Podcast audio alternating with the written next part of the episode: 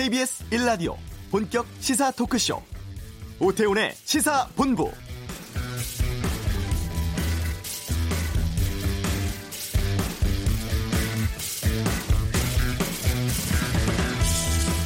안전장치만 갖춰진다면 죽지 않아도 될 사람들이 계속 죽어나가고 있습니다.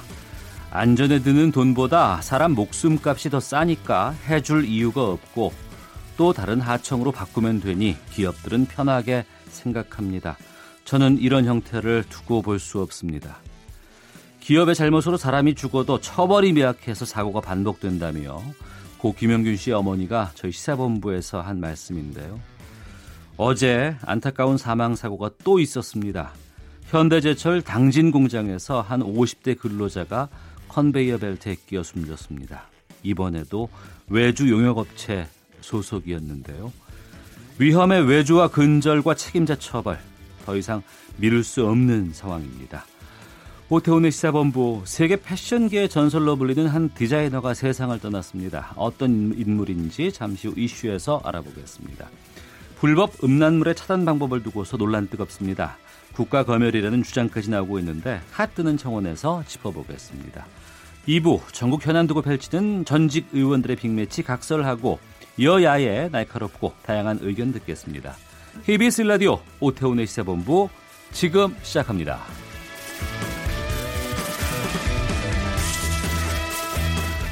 오후를 여는 당신이 꼭 알아야 할 이 시각 가장 핫하고 중요한 뉴스, 김기화 기자의 방금 뉴스 시간입니다.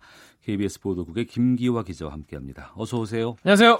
트럼프 미국 대통령이 북미 정상회담 앞두고 북한 관련 발언 연일 내놓고 있어요. 그렇습니다. 들어가기 전에 뭔가 예열하는 그런 기분이죠.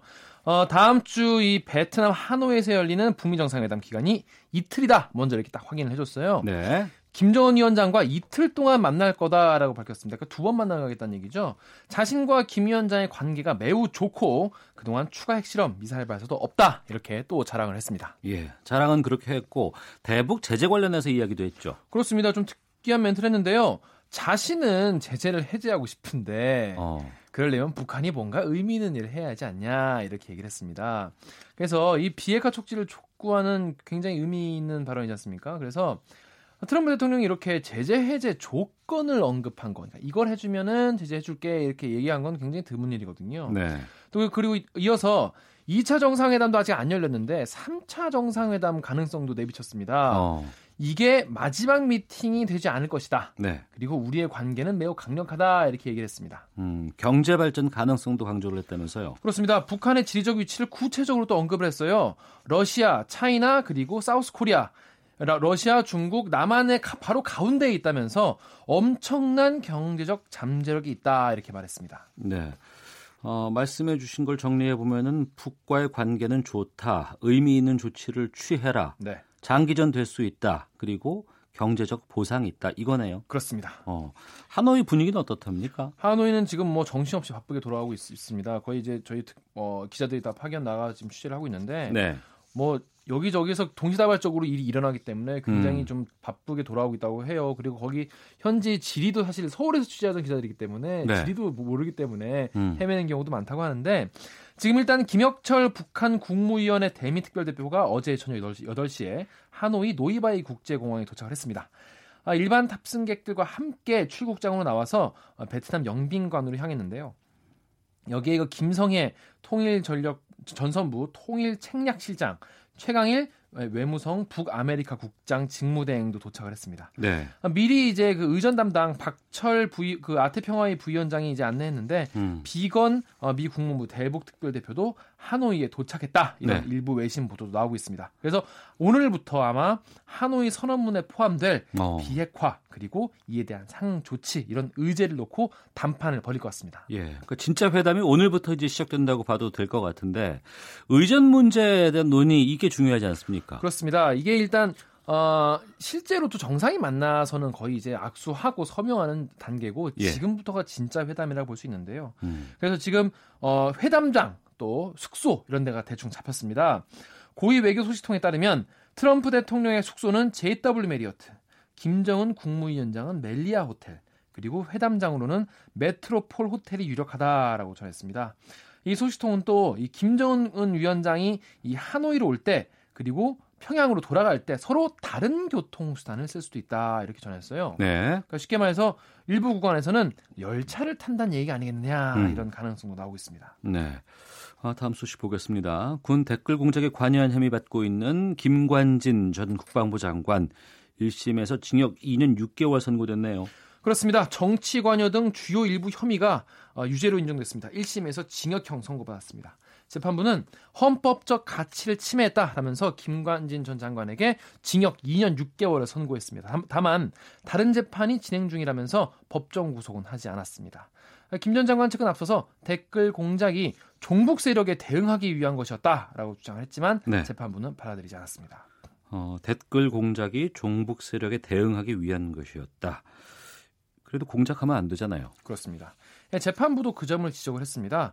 국민들의 자유로운 의사표현을 통한 합리적 여론 형성이 이 대의민주주의의 핵심이다라면서 네. 국가기관이 이것에 불법적으로 개입하는 것은 어떠한 명분으로도 허용될 수 없다라고 지적을 했습니다. 그러니까 쉽게 말해서 종북 할애비를 데리고 와도 안 된다 그런 얘기죠.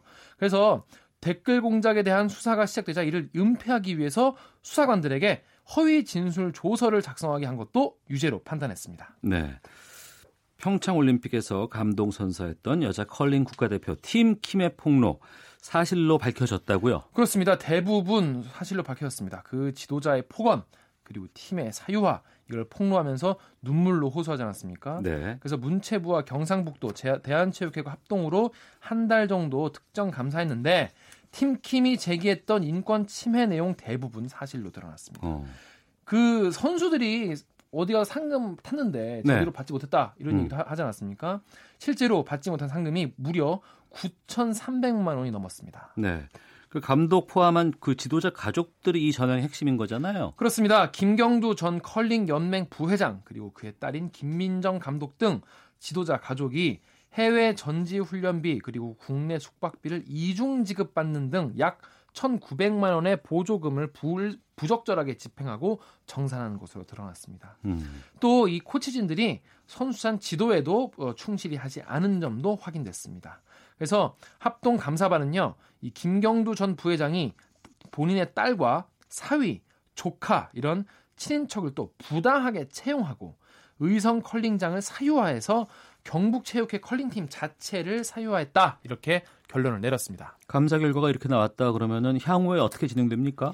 네, 일단 문체부가 지도자 가족 3명에 대해서 수사 의뢰를 하기로 했습니다. 예. 그리고 징계 요구 또 환수 등 모두 62건의 감사 처분을 요구할 계획입니다. 네, 지금 달걀 껍데기에 유통기한 이제 적혀 있는 것 알고 있는데 네. 산란일자를 의무적으로 표기하는 제도가 23일부터 시작된다고요? 네, 이게 그 예전에 지난해 있었던 그 살충제 달걀 파동이지 않습니까? 네. 그때 이후로 달걀에 대한 신뢰도가 하락하면서 나온 건데 지금은 그 포장지 겉면에 유통기한이 표기돼 있죠.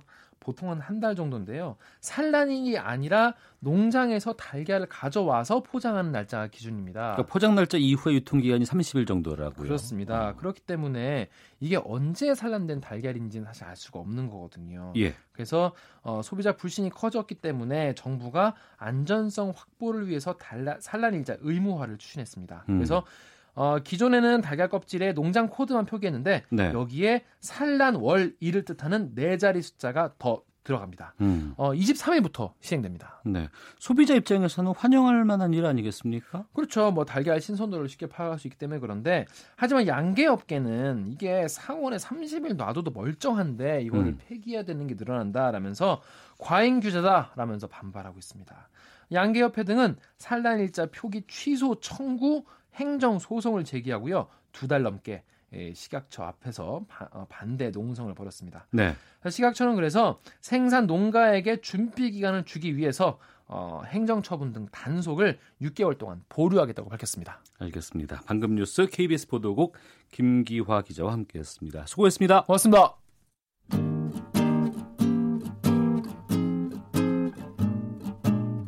KBS 1라디오 오태훈의 시사본부 여러분의 참여로 더욱 풍성해집니다. 방송에 참여하고 싶으신 분은 문자 샵 9730번으로 의견 보내주세요. 애플리케이션 콩과 마이케이는 무료입니다. 많은 참여 부탁드려요. 샤넬의 이상은 품위 있는 여성이 되는 것이다. 그런데 품위가 지루함으로 여겨지게 된 때가 온 것이다. 나는 그 지루함과 싸우기 위해 고군분투한다. 과거에 연연하지 않은 오늘날에 어울리는 재미있는 이미지를 만들어야 하는 것이다. 과거는 그저 이상일 뿐 과거를 현실로 받아들이는 순간 당신은 죽게 된다. 패션계 거장이라고 불리는 디자이너 그리고 명품 브랜드 샤넬의 디렉터 칼 라거펠트가 85세 나이로 세상을 떠났습니다. 그에 대해서 좀 알아보겠습니다. 한국 이미지 전략 연구소 허은아 소장 자리하셨습니다. 어서 오세요. 네, 안녕하세요. 예. 허은아입니다. 제가 이 뉴스를 참 많이 접했는데 네. 이쪽으로는 제가 좀 잘 몰라서 네. 먼저 이 칼 라거펠트라는 사람이 어떤 인물인지를 좀 소개해 주세요. 네, 그 브랜드를 아는 사람이라면 이 이름을 모르지 않을 겁니다. 칼 네. 라거펠트는 패션계에서 가장 영향력 있는 인물 중에 하나로 꼽히고 있고요. 예. 그 세계적인 브랜드 샤넬 그리고 펜디의 크리에이티브 디렉터로 활약하고 있었습니다. 예. 그래서 패션계의 교황이라는 별명도 있었었는데요. 1933년생이고 어려서부터 드로잉에 뛰어났고 친구들과 어울리기보다는 좀 혼자 책 읽고 공상하는 거 즐기고 예술과 옷에 대한 관심이 있었던 그분이시고요. 예. 또 60년대 중반 이후에는 대표 디자이너들보다 좀 한 등급 낮게 평가받던 기성복 디자이너로 활동을 하였었는데 예. 그 뒤에 클로에의 합류해서 수석 디자이너로 활동하고 그 이탈리아 패션 아까 말씀드린 펜디에 합류하면서 브랜드를 성공적으로 이끌었고요.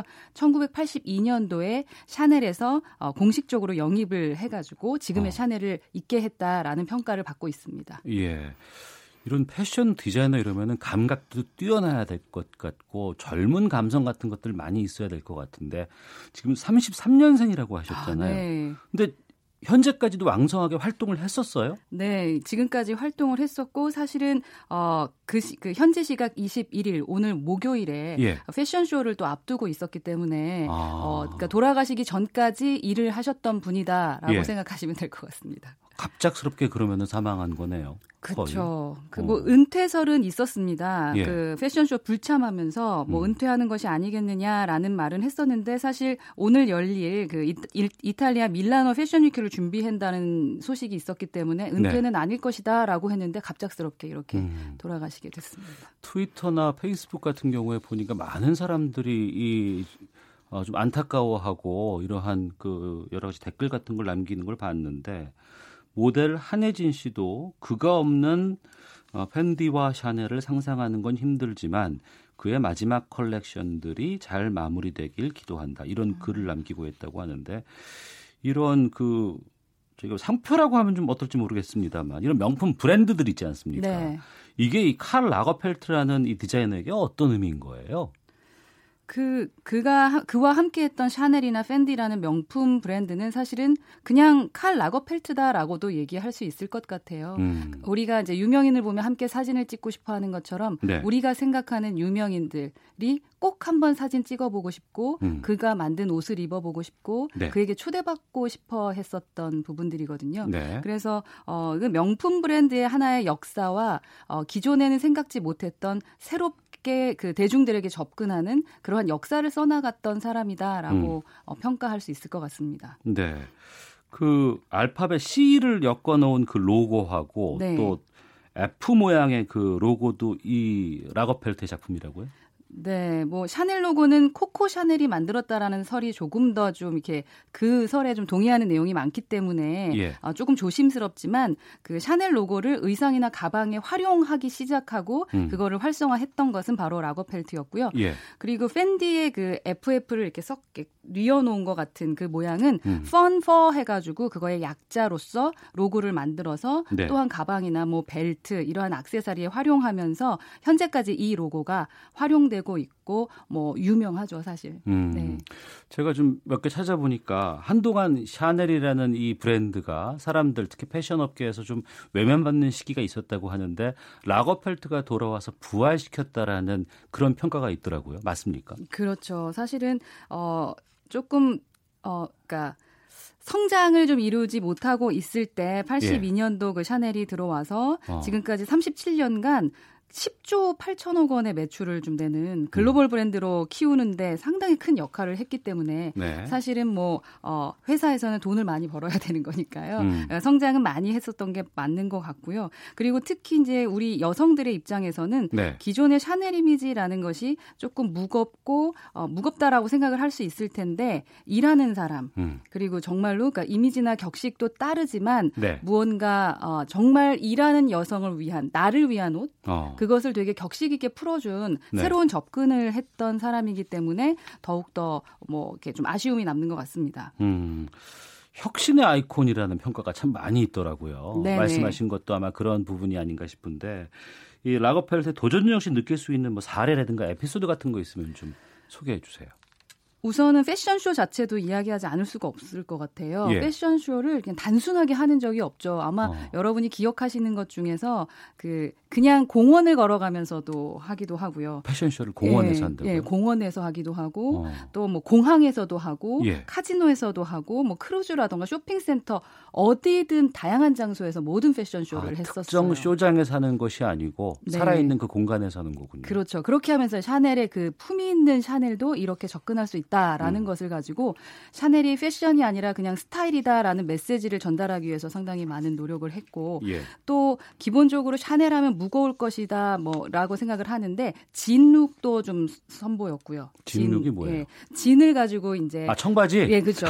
죄송합니다. 맞습니다. 예. 트위드 재킷은 뭐 아주 유명하고요. 그리고 남자분들에게 반바지를 입혀서 그 매치시켜가지고 다리가 좀 훤히 들여다 보이는 건 사실은 상상할 수 없었던 시절도 있었는데 그러한 시도뿐만 아니라 또 비닐바지 그리고 뭐 비닐백 이런 부분들도 선보이기도 했었습니다. 그러니까 누구도 생각하지 못했던 것을 생각하면서 정말 그다운 브랜드를 많이 보여줬었던 것 같아요. 그 여성들에게 샤넬이라는 이게 어떤 이미지인 거예요? 여성들에게요? 예. 제가 죄송합니다. 그 말씀을 드려서 질문을. 뭐 여성들에게는 사실은 한 번쯤은 갖고 싶은 브랜드, 그래서 누구나 그 가방은 들고 싶다라는 그런 욕망을 갖게 하는 브랜드라고 생각할 수 있는데요.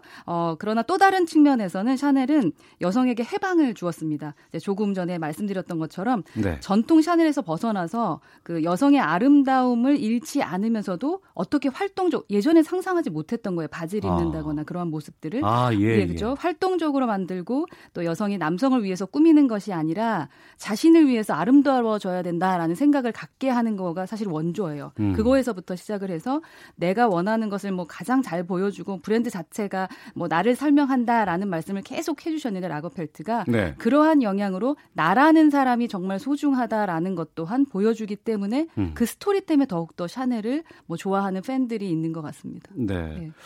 그런 의미를 담겨 있는 그러한 그 이미지고 브랜드임에도 불구하고 최근에 보면 여러 가지 무슨 뇌물, 청탁 이런 쪽에 이 브랜드 이런 것들이 좀 꽤 있었던 것이 기억이 나요.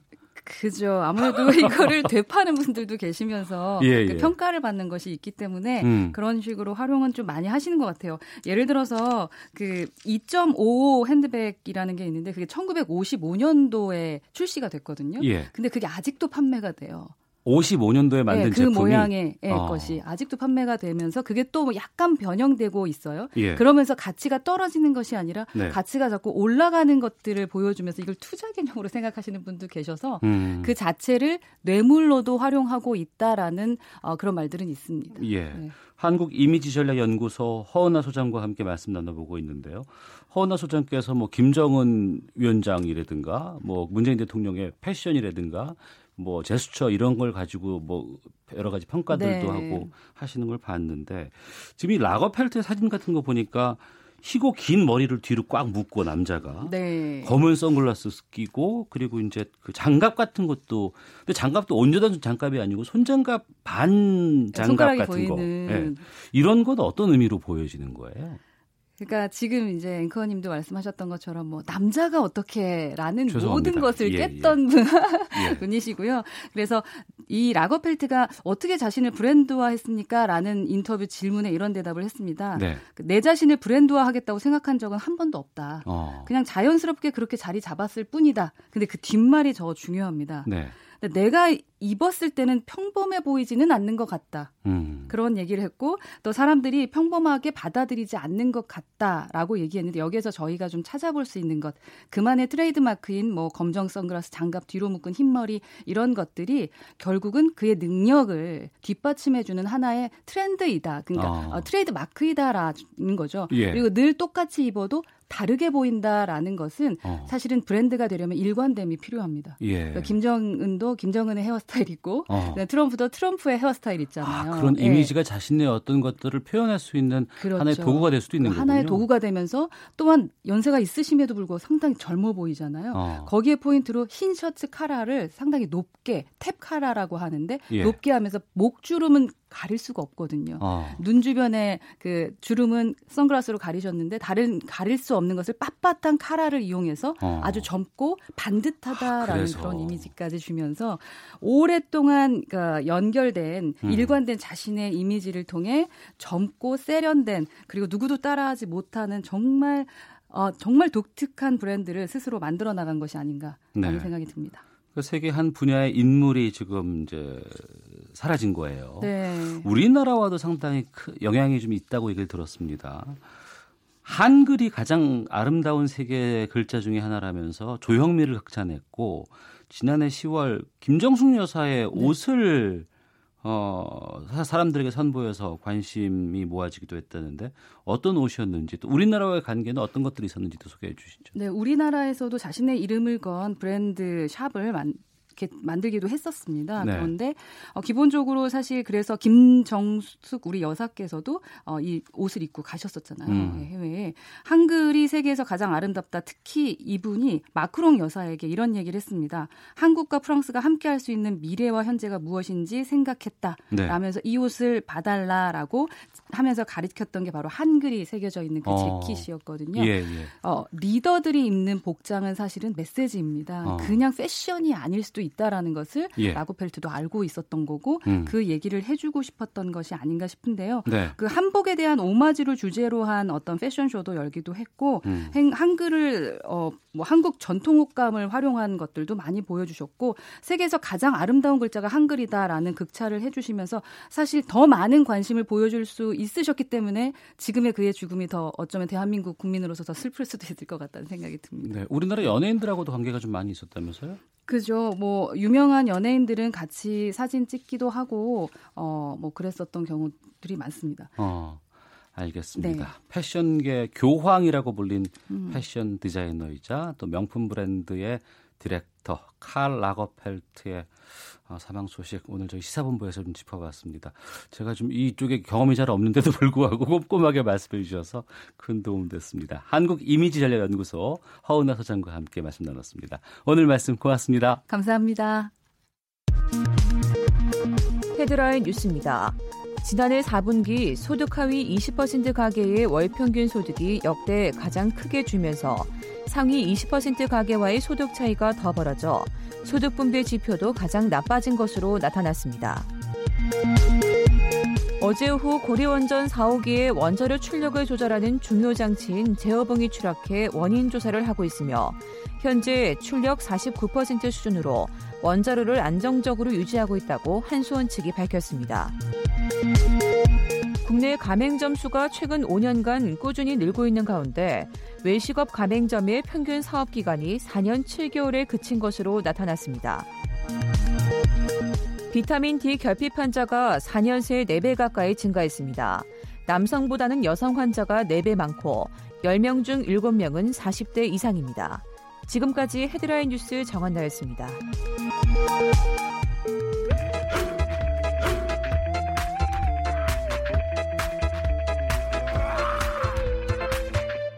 오태우래 시사본부.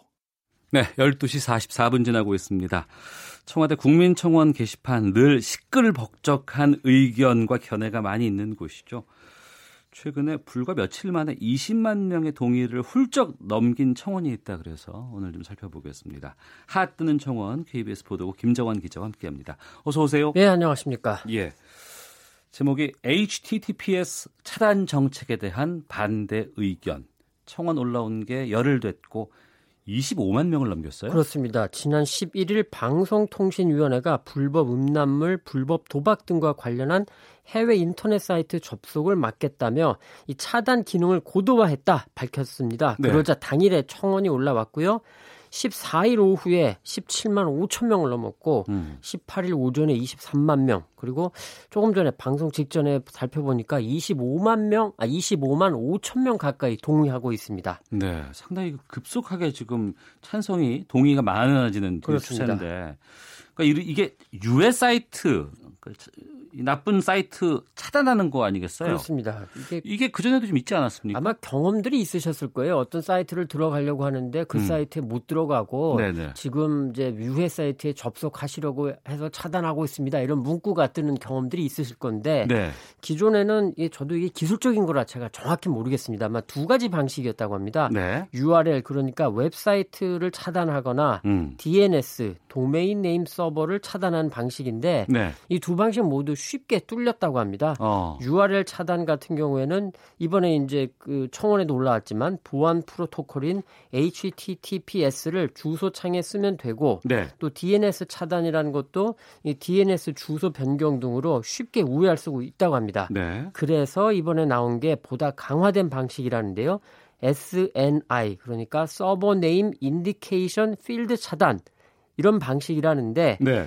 이게 이 방식이 적용된 사이트에 접속을 시도하면 아까 말씀드렸습니다만 전에는 유해 사이트에 접속하려고 합니다. 뭐 이런 문구 같은 사이트로 갔지만 네. 이번에는 아예 그냥 화면이 까맣게 된다고 합니다.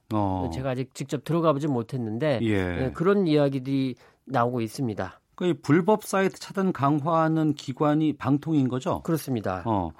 이거 불법 사이트 차단한다는 거는 뭐 나름대로 의미가 있을 것 같기도 한데 불법 도박이라던가 뭐 리벤지 포르노라고 하는 이런 게 있으니까 분명히 명분은 있습니다. 그전에도 차단을 했던 것들이 있었고 근데 이번에 반대 청원이 왜 이렇게 많이 올라오고 있는 거예요? 네, 조금 긴데 요약해드리겠습니다. 리벤지 포르노의 유포 저지, 웹툰 저작권 보호는 동의하지만 네. HTTPS 차단은 첫째, 인터넷 검열의 시초가 될 우려가 있다. 그러니까 HTTPS는 보안 프로토콜이 생긴 게 사용자의 개인 정보 보안을 보호하기 위한 건데 이걸 차단하기 시작하면 지도자 그러니까 뭐 정치 지도자나 정부에 따라서 뭐 입맛에 맞지 않거나 비판적인 네. 사람들을 감시하거나 감청하는 결과를 가져온다. 둘째, 인터넷 검열을 피하기 위한 우회 방법은 계속 생긴다.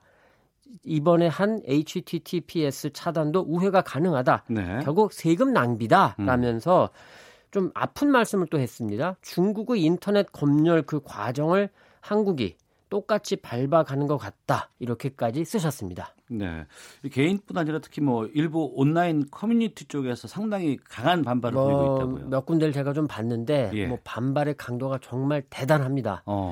자, 내용은 그런데 한 두세 가지로 요약할 수 있습니다. 성인이, 어른이 이른바 야동 성인물 보는 게 뭐가 잘못이냐? 그러니까 이거는 뭐 넓게 보면 표현의 자유 문제가 되겠고요. 네. 또 다른 주장은 이 청원에서도 나왔지만 검열 아니냐? 특히 패킷 도감청이다. 이런 주장도 많습니다. 네. 여기에 더해서 똑같은 내용인데요. 사실 얼마든지 우회할 수 있다. 더 중요한 건 차단 같은 미봉책이 아니다. 이런 주장도 있고 일부지만 일부 시민사회단체들도 좀 비슷한 우려를 내놓고 있습니다. 예, 전문적인 부분에 대해서는 잠시 뒤에 전문가 바로 연결하겠고요. 반대 집회도 있었다면서요? 네, 16일 서울역에서 열렸는데요. 유튜브에서 성 관련 방송을 진행하고 있는 31살 박모 씨가 이 유튜브를 통해서 집회를 연다고 알렸고 50여 명 정도 참석했습니다. 인원은 많지 않았지만 분위기는 아주 진지했다는데요. 네. 박 씨는 이번에 도입한 차단 방식이 특정인이 그러니까 개인이죠. 어떤 사이트에 접속하는지 정부가 알 수 있는 거다라면서 인터넷에서 국가의 통제권이 강해지는 거다. 자유민주주의 국가에서 개인의 인터넷 사용 기록을 국가가 통제하는 건 있을 수 없다. 이렇게 주장했습니다. 네, 개인 뭐 컴퓨터라든가 인터넷 사용하는 거 검열하고 이런 거는 저도 반대예요. 그렇죠. 방통위는 뭐라고 합니까? 자, 이게 분위기가 심상치 않으니까 방통위가 좀 나름 적극적으로 설명을 했습니다. 이번 인터넷 웹사이트 차단은 민간 독립기구인 방송통신심의위원회가 결정한 거지 예. 정부가 나서서 한 건 아니다. 이건 절차적인 부분인 것 같고요. 예. 그리고 차단 과정에서 우려하는 것처럼 개인이 열람하는 정보는 이게 통신 비밀에 해당하지 않는다. 네. 이렇게 또 설명을 했습니다. 그리고 고삼석 방통위원은 자신의 페이스북에 이 불법 도박, 음란 사이트에 대한 보안 접속, 그러니까 HTTPS 차단을 위해 적용된 SNI 필드 차단 방식이 감청이나 검열과는 무관하다는 팩트가 어느 정도 확인됐다. 이렇게 썼습니다. 그 부분 좀 확인해 보겠습니다. 전문가 고려대 정보보호대학원 임종인 교수를 연결하겠습니다. 나와 계시죠, 교수님? 예, 안녕하세요. 임종인입니다. 예, 먼저 좀 확인 좀 부탁드리겠습니다. 예. 이번에 그 차단한다는 그 조치 있지 않습니까? 뭐 SNI 예. 필드 차단 방식 이게 기술적으로 예. 뭐 패킷을 도감청한다거나 아니면 그런 효과를 거두는 게 맞는지요? 이게 패킷을 도감청하는 건 아닙니다. 엄격하게 얘기하면. 예. 그런데 이제 심리적 효과가 큰 거죠. 왜냐하면 예를 들면 포르노 사이트를 접속하려고 하면 그걸 확인해가지고 바로 차단해버리는 거잖아요. 네. 예. 그러니까 이게 우리 언론의 자유, 표현의 자유 측면에서 보면 사전 규제는 사실 반드시 피해야 되는데 이게 유저들한테 사전에 이렇게 규제를 하면서 인터넷을 통제하려고 한다 이런 그 오해를 많이 불러일으키고 있는데 사실 인터넷 통제 부분은 전에 우리 제한적 실명제 때도 그랬고 요즘 중국이 또 욕을 많이 먹지만 네. 괜히 조심해야 될 분야라고 생각합니다. 그럼 예를 들어서요 교수님 제가 어느 사이트에 들어갔는데 차단이 됐습니다. 그런데 정부가 정보기관을 포함해서 김정환이라는 사람이 기자가 어느 사이트에 들어갔는지를 좀 확인하고 싶다 할 때 예, 그게 예. 그 기록이 남는 건가요? 그러면 그게 예를 들면 우리 이제 ISP를 거치는 거니까 네. KT나 이런 데서 많이 차단했다. 네. 그러면 그런 거는 자동적으로 그 거기에 있는 서버에는 기록이 남지 않습니까? 근데 그거는 이제 일반적으로는 공개 안 하는데 네. 만약에 제가 100% 확실한 건 아니지만 압수수색 영장이라든지 네. 어떤 법적 절차를 거친다고 하면 그런 것은 알 수 있겠죠. 그러니까 그거는 말씀하신 그 기록에 남는다고 하는 건 이번에 이런 조치가 있었기 때문에 남는 건가요? 아니면은 그 전에도 기록 자체는 남았던 건가요? 전에는 이거 차단 자체를 할 수가 없었죠. 이게 왜냐면 그 암호화시킨다고 그래가지고요. 네. HTTPS의 경우에는 이게 이제 사실은 차단 자체가 무력화돼가지고. 네. 네, 근데 이제 제가 안타까운 것은 이번에 이 조치를 했어도요. 네. 벌써 우리 인터넷 쳐보면 아시겠지만 이것을 우회할 수 있는 방법이 다 나와 있어서 맞습니다. 이미 이 방법은 무력화돼 버렸고요. 그렇죠. 예, 그래서 이렇게 될 거를 참 그 뻔한 노릇인데 모르고 만약에 이런 기술적 조치를 시도를 했다고 하면 이 방통위가 정말 얕은 생각을 한 게 아닌가. 예. 예, 괜히 이거 해가지고. 어떤 실질적인 효과는 하도 못 거두고 해외에서도 지금 이 논란이 되고 있는 거 알고 그렇죠. 있기 때문에 되게 중국이 사실 인터넷을 통제하는 국가 그래가지고 굉장히 욕을 많이 먹고 있는데 우리 한국도 다시 또 인터넷을 통제하려고 하는 게 아니냐. 네. 그리고 이제 의심하는 사람들은 처음 이 시작 이 부분에서 밀리면 다음번에는 또 마음에 안 드는 등등이 있으면은 이제 내용까지 통제하려고 하는 기술 조치를 하려고 하는 게 아닌가 그렇죠. 이렇게 되는데 여러 가지 괴담이 많이 나돌고 있는 상황이죠. 교수님 그 말씀하신 대로 온라인 커뮤니티에서는 이미 우회 방법을 공유 많이 하고 있더라고요. 그래서 궁금한 예. 게 그렇다면 불법 사이트 접속을 완전히 막을 수 있는 기술적 방법은 있는 건가요? 이게 불법의 개념인데요. 네. 예를 들면 포르노다. 그러면 포르노는 기본적으로 합법 사이트예요. 네. 근데 이제 그 내에서 아동 포르노라든지 그렇죠. 이런 네. 부분은 안 되는 거잖아요. 그러니까 어느 사이트건 합법과 불법이 막 혼재돼 있잖아요. 네. 그러니까 아예 들어가는 것 자체를 원천봉쇄해버린다. 네. 이건 너무 과도한 거고요. 네. 그 내부에서 예를 들면 포르노라든지 이제 그런 식으로 해야지 하면 그 부분도 이게 서버가 다 외국에 있고 그리고 우리의 기술 수준으로 그거 다 파악하기 어려워요. 왜냐하면 네.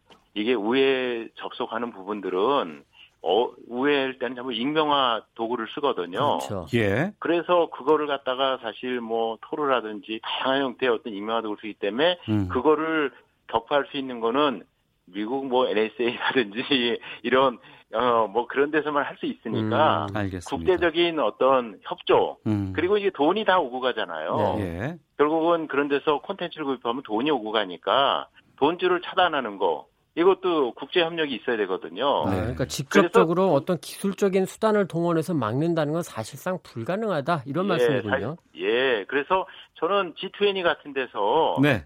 우리가 이게 진짜 우리 국가적으로 중요한 문제를 생각하면 이걸 아젠다로 제시해가지고 이게 채택이 되면 한국의 위상도 높아지고 소프트 파워가 커지는 거죠. 예, 알겠습니다. 말씀 고맙습니다.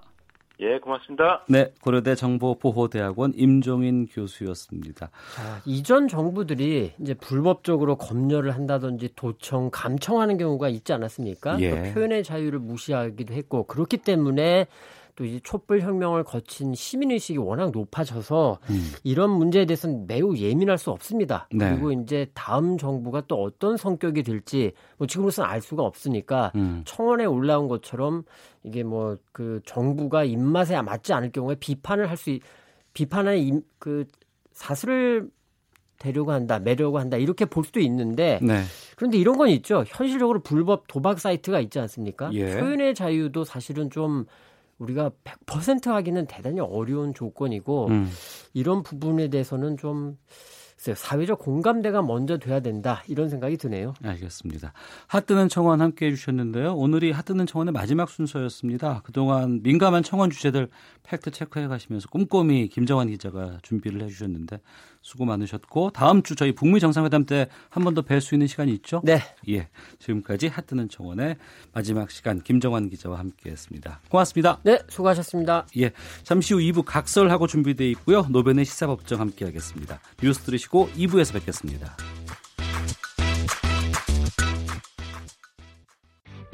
야, 아 왜? 점심시간에 뭐하냐? 자야지. 야, 그러지 말고 이거 한번 들어봐. 아, 뭔데? 지금 당장 라디오를 켜봐 나른한 오후 깨울 시사 토크쇼 모두가 즐길 수 있고 함께하는 시간 유쾌하고도 신나는 시사 토크쇼 오태훈의 시사본부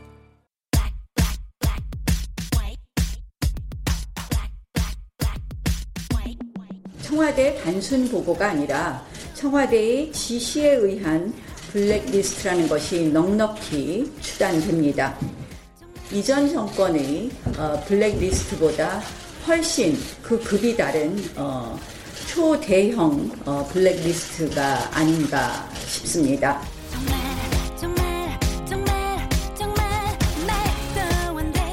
환경부 문건은 블랙리스트가 아니라 합법적인 체크리스트라고 합니다. 대통령이 임명권을 가지고 있는 공공기관장에 대해 해당 부처와 청와대가 협의를 진행하는 것도 극히 정상적인 업무입니다.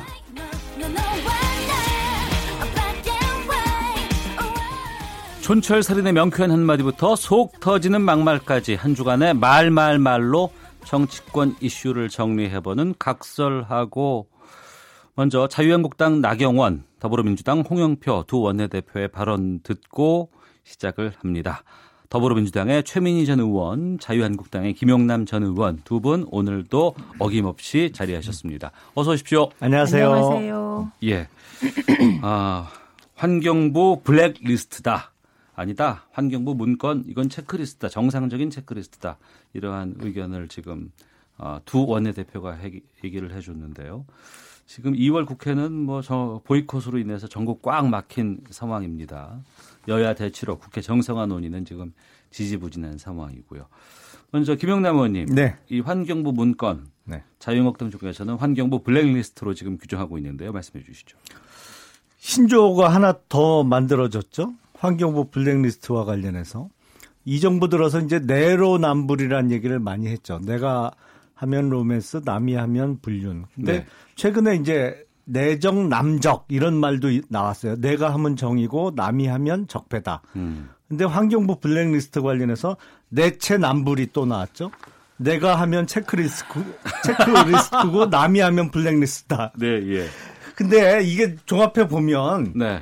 그 청와대의 해명이 납득하기가 어려운 것이 이게 임기가 아직 남아 있는 사람을 네. 사실은 나가라 당신 우리 사람 아니니까 우리 정권이 임명한 사람 아니니까 나가라고 해서 법적으로 임기가 보장된 사람을 내보내고 그 자리에 자기 사람을 심은 거 뭐 여러 가지 예가 있습니다. 사실은 뭐 지금 민주당 현역 의원의 남편분도 사기 전과가 있음에도 불구하고 환경부 산하 이제 공공기관 사장으로 간 분도 있고 뭐 여러 가지 지금 얘가 하나둘씩 나오고 있는데 네. 이걸 갖고 체크리스트다라고 우기는 게 그러니까 자꾸 이제 신조어가 만들어지는 거예요. 내체남불이라고. 예.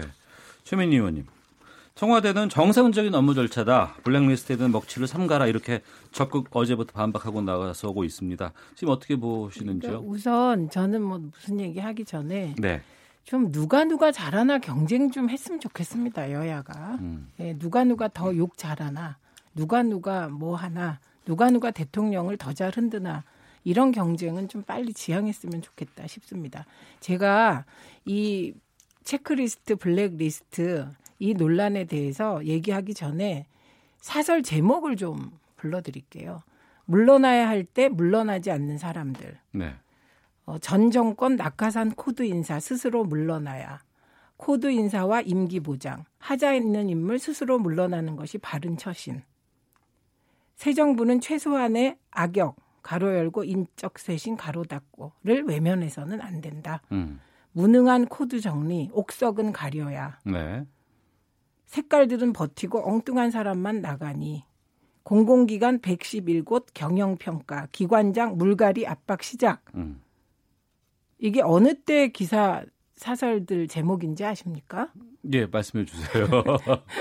메인 청원거 물러나야 할 때 물러나지 않는 사람들 2008년 3월 6일 조선일보 사설입니다. 네. 노정권 낙하산 코드 인사 스스로 물러나야. 이게 문화일보 2008년 3월 13일 사설입니다. 코드 인사와 임기 보장, 하자 있는 인물 스스로 물러나는 것이 바른 처신. 이게 2008년 3월 13일입니다. 지금 문제가 되고 있는 환경부 정무직 인사. 예. 이게 민간인이 아닙니다. 지금 정무직 인사에 관한 문제인데요. 이것도 보세요. 김정헌, 김윤수, 신선희, 정은숙, 신현택 등 5명 물러나라. 김정원 위원장, 김윤수 관장 끝내 자리를 고집하신다면 무슨 문제가 있었는지 낱낱이 공개할 수밖에 없다.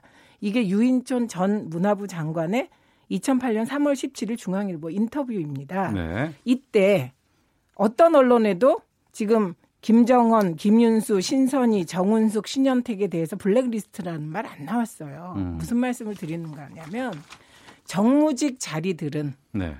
정권이 바뀌면 물러나야 하냐, 물러나지 말아야 하냐 이런 문제가 이명박 정권 때도 박근혜 정권 때도 나왔습니다. 그런데 네. 정무직 인사에 대해서 이런저런 뭐 임기라든지 이 사람이 물러날 건지 아닌 건지를 체크하는 걸 가지고 어디서도 블랙리스트라고 하지 않습니다. 블랙리스트란 대상이 민간인입니다. 네. 그래서 문학의 블랙리스트 예, 들어있는 이명박 박근혜 정부 8년 동안 블랙리스트 관리 규모가 2만 1,362명입니다.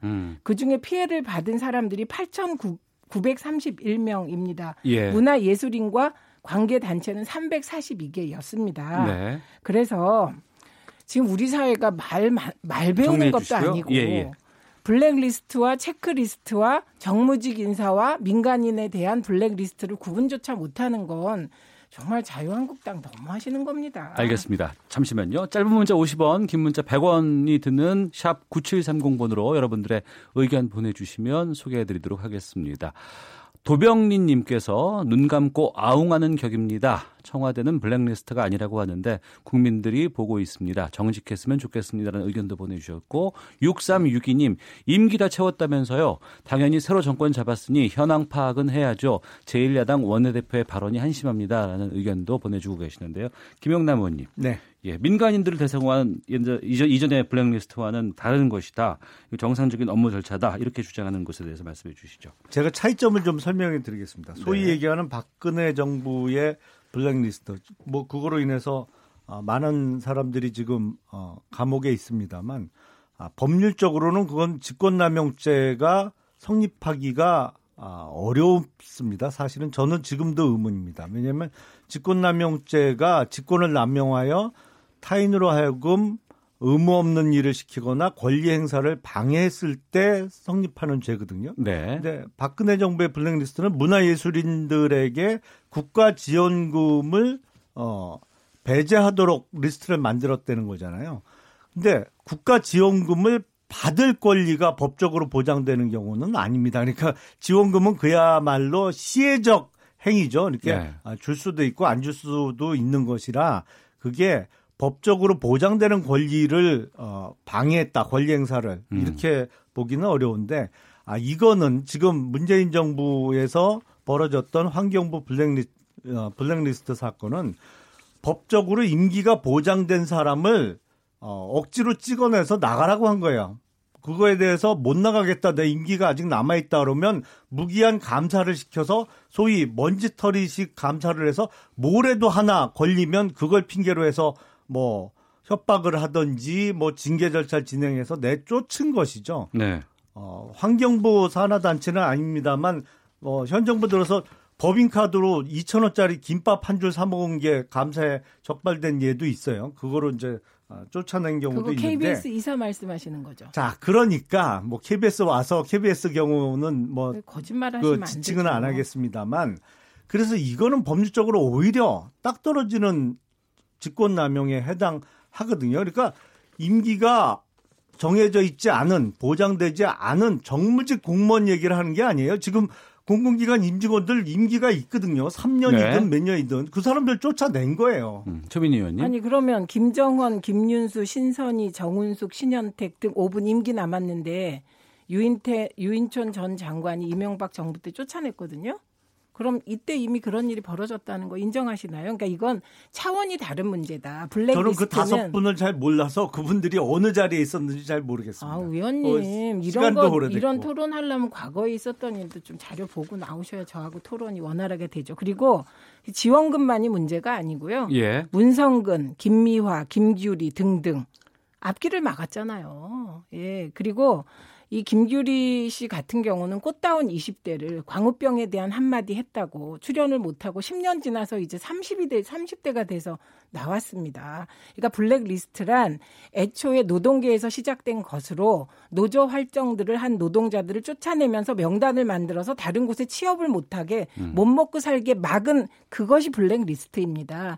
정무직 인사를 교체하는 것은 모든 정권에서 있었고 촛불 정권인 문재인 정부는 사실은 이 정무직 인사들이 알아서 나가줘야 되죠. 예, 그래서 오히려 우리가 논의해야 될 것은 과연 이 정무직 자리들을 어떻게 처리해야 될 것인가. 네. 박근혜 정부와 코드 맞춰서 일하던 장관을 문재인 정부가 쓸 수 있습니까? 박근혜 정부 하에서 코드 맞춰서 일하던 4대강에 찬성하던 환경부 관련 그 정무직 자리를 문재인 정부가 같이 할 수 있습니까? 이 문제에 대한 좀 본질적인 고민을 해야 되고 그다음에 의원님 여기서 우리가 정확히 말씀해야 되는 게요. 소위 환경부 산하기관 임원들의 사퇴 등 관련 동향 문건 보면요. 임기 만료 전에 퇴직한 사람은 24개 직위 가운데 5개인데요. 이것도 2개월, 3개월 남았던 거잖아요. 네. 게다가 이 환경부 관련 산하기관이 임기 초과해서 퇴직한 곳은요. 9곳이나 됩니다. 그러니까 저는 임기가 있는 곳은 임기를 지키자라는 사회적 합의를 하는 계기로 삼아야 되지 않을까 생각합니다. 네, 김영남 의원님. 뭐 그야말로 내체남불이 지금도 계속되고 있는데 좀 구별하셔야 될 게 제가 정무직 공무원을 내보낸 걸 말씀드리는 게 아니에요. 장차관은 임기 보장이 안 돼 있죠. 그리고 공공기관 임직원들이 어떻게 정무직 공무원입니까? 그거 자꾸 헷갈리게 말씀하시는데 정무직 자리들이에요. 예. 구별해야 되고 최근에 언론 인터뷰를 통해서 밝혀졌습니다만 윤봉길 의사의 장손녀 되시는 전 독립기념관장분도 이 정부 들어서서 이제 당신 우리가 임명한 사람 아니니까 나가라. BH의 뜻이다. 이래서 사표 제출 요구를 받았다는 인터뷰를 하셨어요. 그러니까 지금 전 정권에 임명된 사람들은 무분별하게 사표 제출 요구를 한 겁니다. 그리고 그 자리를 소위 얘기하는 캠코더 인사, 문재인 선거 캠프, 코드 맞는 사람, 더불어민주당 출신들로 채우기 위한 무차별한 찍어내기 인사 작업이 벌어졌던 것이죠. 그중에 환경부만 지금 아주 다행스럽게 문건이 터져 나온 것이고 그런 작업이 전 부처에 걸쳐서 있었는데 예. 이제 앞으로 밝혀지겠죠. 예, 최민희 의원님. 늘 사실을 갖고 얘기해야 되는데요. 늘공과 어공이 있습니다. 그다음에 어공에 준하는 정무직 자리들이 있죠. 그러면 지금 그 김용남 의원이 폭로하신 환경부 산하기관 임원들 사태 관련 문건 있잖아요. 거기에 예. 나오는 자리들이 늘공 자리입니까? 정무직 자리들이잖아요. 공무원 출신들이 간 분도 많아요. 아니 출신이 현재 공무원은 아니잖아요. 지금 무슨 말씀하십니까? 실국장 거치고 아니, 나서 제가 묻는 건 핵심은요. 예, 김용남이 잠깐만요. 최민희 의원님께 시간 드렸습니다. 예. 이게 정무직 자리라는 거예요. 정무직 자리를 왜 정무직 자리라고 안 합니까? 장차관은 정무직 공무원이고 그다음에 이런 자리들은 다 정무직 자리입니다. 그러니까 이 부분은 명확히 해야 되고요. 그래서 이 정무직 공무원과 정무직 자리에 있는 분들이 어떻게 해야 하냐 이 부분에 대해서는 저는 임기를 채워야 한다고 생각을 합니다. 그다음에 지금 그 피우진 처장이 내가 물러나라고 했다. 그 피우진 처장이 얘기했습니다. 근데 청와대가 네. 2개월 남았는데 그 윤봉길 의사의 손녀께서 윤주경 전 독립기념관장이네요. 네, 독립기념관장께서 저는 친일 행적이 있다고 이미 대법원이 얘기한 박정희 전 대통령의 따님과 손을 잡고 해주신 것은 굉장히 마음이 넓고 품이 넓은 태도라고 생각합니다. 긍정적으로 알겠습니다. 봅니다. 근데 2개월 남았는데 그 2개월 가지고 피우진 처장이 이게 물러나실 거냐 이렇게 물어본 걸 이렇게 폭로하는 게 저는 이해가 잘 안 갑니다. 근데 확실한 건 폭로가 잘못됐다는 말씀인데 잠깐만요. 예. 이게 3년 임기인데 10개월 남은 겁니까? 2개월 남은 거예요. 2개월. 그러니까 이걸 가지고 그러시면 안 되고 청와대에선 2개월 남은 건데 예, 정리하겠습니다. 임기를 보장하자 이렇게 얘기했다는 거 아닙니까? 예, 두 분 지금 치열하게 지금 논쟁이 지금 붙어 있는 상황인데요. 6362님, 최민희 의원님 철두철미하십니다. 공감 갑니다. 3253님, 정무직 자리는 정권이 바뀌면 스스로 물러나는 것이 도의이자 기본적이고 인간적인 예의 아닌가요? 전형민님, 공영방송 사장을 표적 수사로 몰아냈던 정당이 블랙리스트 공세를 할 수 있나요? 라고 의견 보내주셨고요. 또 이에 대해서 4546님, 깨끗한 척했지만 전 정부와 똑같아요. 전 정부가 그랬으면 안 그래야죠. 그리고 CHI 땡땡님, 이 정권은 잘못은 하나도 인정하지 않고 있습니다. 청와대가 왜 국민과 싸우려 합니까? 4085님, 최 의원님 토론 자체가 현 정부의 잘못은 조금도 인정하지 않으시네요. 과거 기준 말고 촛불 정권 기준으로 스스로를 평가하시기 바랍니다라는 의견도 보내주고 계십니다.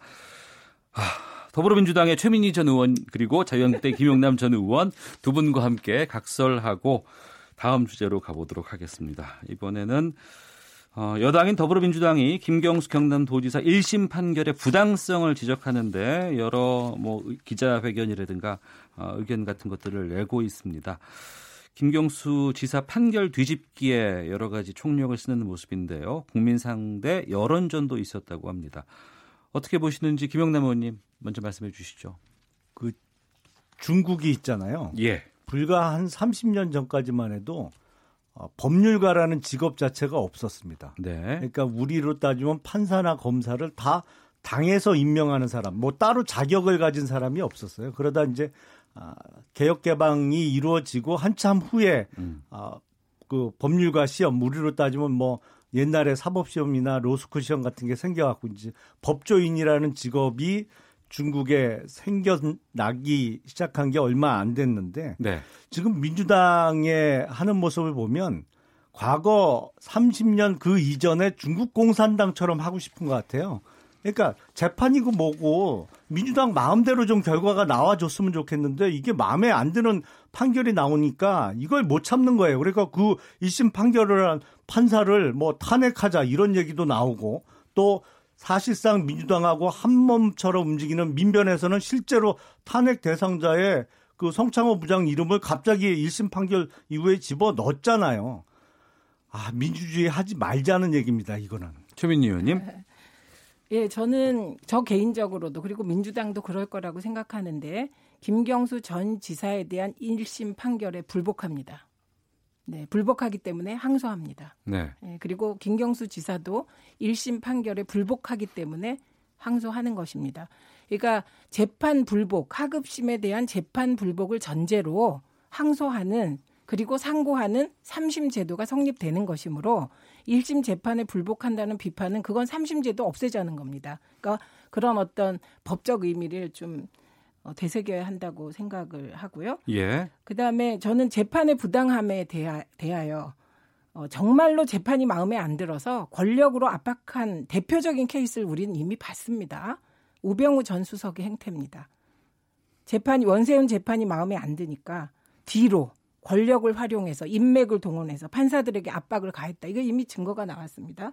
저는 지금 민주당이 하는 방식, 김경수 지사가 하는 방식이 김명수 대법원장이 얘기한 재판의 내용에 대해서 판결 내용에 대해서 법적 논리로 토론하는 네. 그런 과정이라고 생각하고 앞으로 자유한국당도 이렇게 공개적으로 선고문을 전문가들이 분석하고 이런 토론을 통해서 재판에 불복하면 불복하는 내용이 사람이 싫어서가 아니라 논리가 이렇다. 네. 이거는 정말 정당한 사법부에 대한 견제로 민주당이 아주 잘하고 있다고 생각합니다. 네. 판결 내용에 대해서 법적인 논리로 알리고 분석하는 것이다. 하지만 또 한편으로는 이제 재판 불복에 대한 여론도 분명히 남아있는 것 같기도 하고요. 네. 김영남 의원님 계속해서 말씀해 주시죠. 자, 뭐 외부 전문가를 초청해서 토론회 한다고 그랬는데 보니까 외부 전문가가 아니고 다 내부자들이더라고요. 보니까 그 무슨 로스쿨 교수라는 분은 그전에 민주당 공천으로 총선에 출마했던 분이고 민변 사무처장을 지낸 변호사 두 분 뭐 이렇게 모셔다 놓고 토론을 하던데 대부분의 경우에 지금 판결문 독해 능력이 좀 떨어지는 분들이 지금 판결을 비판하고 있습니다. 증거 없이 유죄를 인정했다고 그러는데 그 판결에 보면 증거 목록만 A4로 20페이지가 넘어요. 네. 그리고 일부에서는 판결문의 그 표현이 뭐뭐에 의하면 뭐뭐 했던 것으로 보여진다. 예, 보인다, 보여진다가 많다는 얘기가 많이 있죠. 그 표현을 갖고 문제 삼던데 그거는 판사들이 습관적으로 뭐 어떤 증거를 열거하면서 뭐뭐에 의하면 뭐뭐 했던 사실이 인정된다 아니면 뭐뭐를 넉넉히 인정할 수 있다라고 쓰는 판사들이 있고 뭐뭐에 의하면 뭐뭐 했던 것으로 보여진다. 뭐뭐로 볼 수 있다. 이렇게 그거는 표현의 습관이에요. 그걸 네. 갖고 마치 이게 무슨 추측에 의해서 판결한 것처럼 비판하시는 분이 있는데 네. 아니 자 법조인의 한 사람으로 참 어이가 없습니다, 진짜. 네, 최민희 의원님. 그런데 좀 이상한 게요. 자유한국당은 왜 그렇게 재판부를 옹호만 하세요? 과거에 친해서 그러세요? 아니 뭘 옹호해요, 저희가? 아니 그러니까 이번 예를 들면 홍준표 전 지사의 경우는 그 1심에서 유죄 받고 2심에서 뒤집힐 때 그리고 1심에서 유죄 받고도 구속 안 시켰거든요. 현직 지사라는 이유로. 네. 그리고 2심에서 뒤집어질 때 핵심적인 증인이 말이 오락가락한다는 걸 근거로 2심에서 무죄 받았습니다. 그런데 이번 그 김경수 지사의 판결은 현직 지사임에도 법정 구속이라는 초강수를 둬버렸어요. 왜 형평이 이렇게 어긋납니까? 이 정도는 사실 자유한국당도 그거는 좀 형평이 어긋난다. 이렇게 해주셔야 제가 객관적이라고 볼 텐데 무조건 사법부를 옹호하시니까 옛날에 이렇게 친하셔서 그런가? 그럼 사법농단에 대해서도 그럼 그렇게 옹호하고 계신가? 이런 생각이 들잖아요. 그리고 저는 이상한 게 나경원 원내대표는 진짜 이상하십니다. 그 김경수 특검을 놓고 역대 특검 중에 유일하게 기간이 연장되지 않은 특검이라면서 특검을 다시 추진하겠다 그랬잖아요. 아니 그럼 황교안 후보는 거짓말한 게 됩니까? 박근혜 대통령을 위해서 특검 연장, 박근혜 최순실 국정농단 특검 연장 허가하지 않았다. 그게 내가 잘한 거다 이렇게 얘기했잖아요. 그러면 지금 유력 당권 후보하고 나경원 대표 말이 다르잖아요. 누가 거짓말하는 겁니까? 예. 알겠습니다. 자, 김경수 지사가 현직 지사인데 왜 법정 구속했냐? 그것까지만 듣겠습니다. 예, 말씀해 주세요. 김경수 지사를 민주당에서 공천한 거 자체가 무리고 억지입니다. 이미 민주당 도지사로 공천할 때 김경수 지사는 특검 수사 대상이었고 네. 수사를 받고 있는 상황이었어요. 그런 사람을 도지사 후보로 공천한 민주당이 애초 공천을 잘못한 것이죠. 그러면 그 김경수 지사를 압도적으로 경남도지사로 뽑은 지금 경남도민을 비판하시는 겁니까? 자, 정리하겠습니다. 8242님 판사 탄핵이라는 제도가 있는 이유는 잘못된 법 적용에 대한 국민들의 견제 수단입니다. 법대로 하는 것을 뭐라 하지 맙시다. 판결에 이의 제기할 수 있습니다. 7294님 약은 약사에게 진료는 의사에게 판결은 법관에게 국회의원은 국민만 바라보고 가야 합니다. 6400님 판사의 판결을 존중하지 않는 여당 자기 발등 찍는 일입니다. 이런 식으로 하면 2심에 더 불리하게 작용할 걸요라고 의견도 보내주고 계십니다. 1시 28분 지나고 있는데요. 잠시 쉬었다가 계속해서 말씀 가도록 하겠습니다. 두 분 좀 쉬고 계속해서 이어가겠습니다. 헤드라인 뉴스입니다. 군 댓글 공작에 관여한 혐의를 받는 김관진 전 국방부 장관에게 오늘 1심에서 징역 2년 6개월이 선고됐습니다.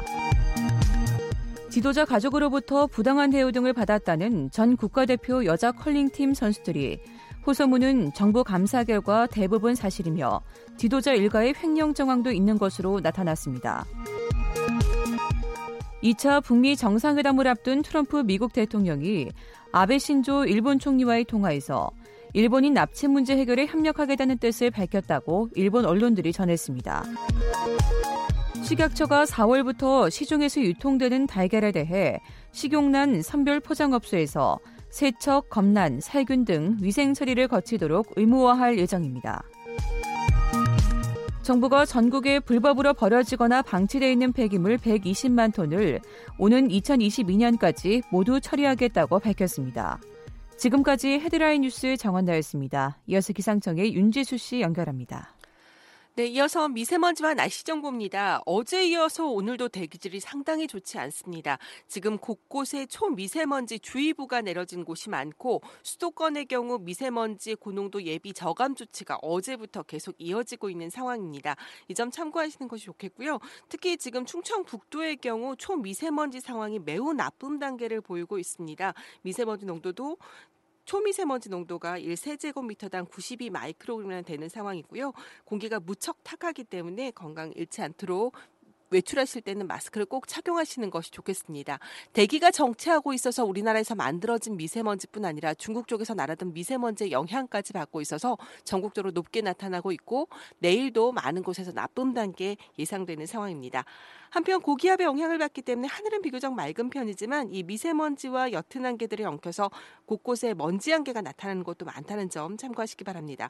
오늘 낮 최고 기온은 어제보다 높은 6도에서 12도 정도 내다보고 있고 지금 7.3도를 가리키고 있는 서울의 기온 낮 최고는 8도 예상되고 있습니다. 세종과 대전, 제주 9도, 광주, 부산 등은 12도가 예상되고 당분간 기온은 예년 기온과 비슷하고 일교차 큰 날씨가 계속 이어지겠습니다. 지금 서울 기온은 7.3도, 습도는 40%입니다. 지금까지 미세먼지와 날씨 정보였습니다. 다음은 이 시각 교통 상황 알아보겠습니다. KBS 교통정보센터의 윤여원 씨입니다. 네, 고속도로에는 낮 시간을 이용해 작업 중인 곳이 많습니다. 호남고속도로 뒤선 논산 쪽 서대전에서 계룡 사이 2km 구간에서 작업 여파받고 있고요. 청주 영덕고속도로 영덕 쪽도 작업 중인 남상주 부근에서 2km 정체입니다. 대전 통영고속도로 통영 쪽에는 돌발 상황이 생겼는데요. 통영 1터널 부근 1차로에서 장애물 처리 중이라 주의가 필요해 보입니다. 경부고속도로 부산 쪽 죽전 부근 5차로에서 작업 중이라 서울 요금소 부터 2km 정체고요. 반대 서울 쪽은 달래내에서 반포 사이 밀립니다. 서해안 고속도로는 금천 일대 양방향 정체고 이어지는 서부간선도로 성산대교 쪽은 고척교부터 밀립니다. 강변북로 구리 쪽은 가양대교에서 반포대교까지 정체입니다. 그리고 오늘도 월드컵로 난지천 공원 주차장에서는 택시 미터기 교체 작업이 이루어지고 있습니다. 구룡 사거리에서 난지천 공원 쪽 하위 1개 차로가 정체되고 있으니까 운행에 참고하시기 바랍니다. KBS 교통정보센터였습니다.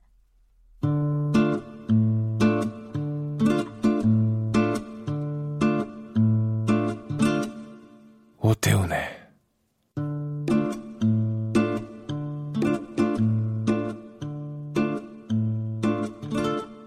시사본부.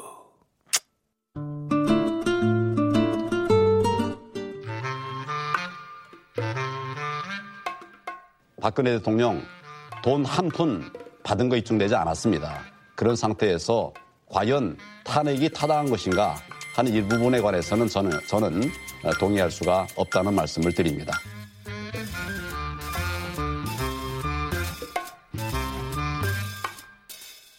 정통 보수의 정당이던 우리 자유한국당이 어쩌다가 이렇게 계속해서 우경화의 길로 간다고 하는 이런 평가를 받게 됐는지 정말 서글픈 현실입니다.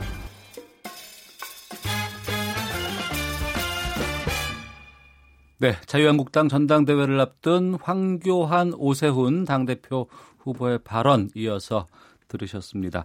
더불어민주당의 최민희 전 의원, 자유한국당의 김용남 전 의원 두 분과 함께 각설하고 다음 주제로 이어가 보겠습니다. 자유한국당의 전당대회가 막말 논란으로 몸살을 앓고 있습니다. 특히 최근에 가장 논란이 되고 있는 것은 최고위원 경선에 출마한 김준교 후보의 막말에 대한 후폭풍이 거센데요. 뒤늦게 사과를 했습니다. 말 실수는 진심으로 사죄한다. 사과 직전까지 문재인 대통령은 현직 대통령이 아니다. 이런 발언을 했다가 이제 이런 사죄를 했다고 하는데 여기에 대해서 최민희 전 의원께서 어떻게 보셨는지 좀 말씀해 주시죠. 예, 우선 좀 아까 황교안 후보의 멘트 나왔잖아요. 예. 왜 그 법률가가 저런 말씀을 하시는지 저 거짓입니다. 왜냐하면 최순실 등이 삼성 등 대기업에서 받은 150억. 이건 이제 이게 유죄받은 건데요.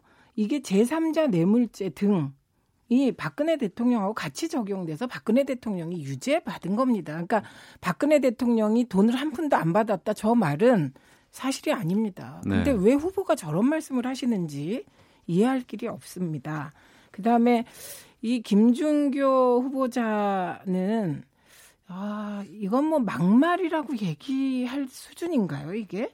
이렇게 세상을 얕보고 대한민국을 깔보고 대한민국 대통령을 무시하고 이런 태도를 저는 자유한국당에서 용납하는 게 이해가 잘 안 됩니다. 네. 그리고 사실 문재인 대통령께서는 그 문재인 대통령 국정수행 지지도가 뭐 50% 이하로 떨어져도 개인 호감도는 60% 정도 되는 정도로 정말 사람 좋은 대통령 이거든요. 그런데 이렇게까지 모욕을 하는 건 이해할 길이 없고 더군다나 이게 정말 하루 강아지 범 무서운 줄 모른다, 세상 무서운 줄 모른다는 속담이 떠오르는 그런 상황인데요. 말실수는 진심으로 사죄한다. 네. 사과를 당의 어른들께 한다는 거예요. 문재인 대통령께 하는 게 아니고. 네. 그러니까 무엇보다 이런 사람을 두고 놓고 그냥 경고조차 하지 않는 자유한국당이 같은 생각이 아닌가 싶습니다. 예. 대선 불복 아니에요? 그러니까 전당대회 분위기를 놓고 당 내에서도 여러 가지 이야기들이 지금 나오고 있는 것으로 알고 있습니다. 또 한동안 상승세를 보였던 당의 지지율도 상당히 지금 떨어져 있다는 그런 얘기도 많이 나오고 있고요. 이 김준교 후보가 청년 최고위원 후보자인 거죠? 예, 그렇습니다. 청년을 대표하는 최고위원. 여기에 대해서 김용남 의원께서는 어떻게 보고 계시는지도 궁금하네요. 일단 청년 최고 후보가 4명인데요. 4명 중에 1명이죠. 그리고 보다 좀 자극적인 발언, 좀 극단적인 발언은 사실은 양 진영에 늘 있어 왔습니다. 예. 지난 정부 때도 박근혜 대통령이 사실은 지금 문재인 대통령보다 당시 기점으로는 지지율이 더 높게 나올 때예요. 그때도 국정원 댓글 사건 관련해서 그때 19대 때 현역 민주당 국회의원 중에서도 대통령 이제 당선 무효다, 뭐 물러나라, 뭐 이렇게 얘기한 민주당 현역 의원도 있었죠. 그러니까 양 진영에서 매번 그 시차를 두고 이런 모습이 반복되고 있는데 당에서 김준교 후보 관련해서는 사실 좀 난감해요. 왜냐하면 네.